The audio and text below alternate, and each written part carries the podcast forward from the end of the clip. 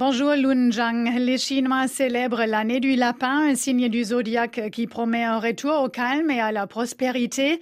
Mais est-ce que vous y croyez, vous, malgré les infections Covid qui s'emballent et une croissance économique au plus mal? Je pense que ce sera encore une année difficile. Il faut qu'on si la Chine peut enfin retracer l'économie ou pas, aussi euh, pour mieux contrôler la pandémie. Maintenant, dans le monde, c'est déjà plusieurs vagues, mais en Chine, c'est la première vague qui est en train de se passer en Chine. Justement, les experts de la société britannique Airfinity prédisent une deuxième vague de Covid pour mars, avec euh, plus de 4 millions d'infections par jour.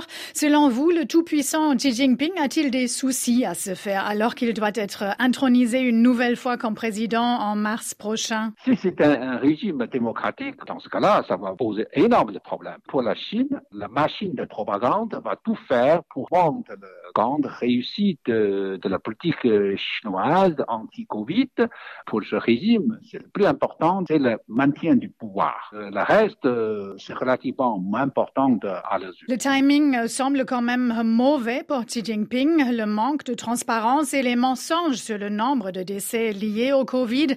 Est-ce que tout cela peut se retourner contre le pouvoir en place? Forcément, il y a de mécontentement. Ça devient très visible. Le régime a encore des ressources de se maintenir. Hein. Mais en long terme, je pense que c'est un tournant, c'est important parce que le, quand même, la légitimité du régime est encore une fois gravement atteinte par cette affaire. Enrichissez-vous après le massacre de Tiananmen en 1989. Deng Xiaoping avait lancé ce slogan aux Chinois, sous-entendu, mais ne vous mêlez pas de la politique. Ce pacte censé garantir l'harmonie sociale est-il rompu aujourd'hui selon vous? Maintenant, c'est 30 années, un peu 30 années glorieuses à la façon chinoise, avec la croissance, avec cette stabilité relative, c'est-à-dire l'État, euh, dans la phase de post-Tiananmen, achète la paix euh, de la part de la société, avec la croissance. Mais maintenant, je pense que cette page historique est définitivement tournée. Lors des manifestations pour la levée des restrictions, on a même entendu des slogans euh, qui démissionnent. La revendication de la démocratie,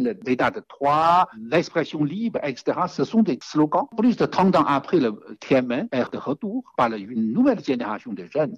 Ces revendications sont là, vont continuer, suivre le chemin, ça je suis 100% sûr. Les slogans politiques à nouveau sont entendus en Chine. Voilà. Vous vous attendez euh, donc à de nouvelles manifestations organisées par une jeunesse frustrée C'est parce que maintenant, les gens ils constatent, même avec l'amélioration des conditions matérielles, mais si on ne règle pas certains problèmes du fond, par exemple le respect des droits de l'homme, tôt ou tard ou à tout moment, cette situation peut tourner. Le pouvoir menace la liberté des gens. Cette vie économique euh, relativement améliorée, ça vaut rien. C'est ça que je pense que c'est une grande leçon que les Chinois peuvent tirer de ces trois ans de confinement, les gens s'interrogent sur la place du pouvoir, s'interrogent sur leur propre dignité, leur propre droit. Et même si dans les médias, je ne pense pas il y aura un changement radical, mais en long terme, c'est un tournant en train de se faire. Merci Lun Zhang.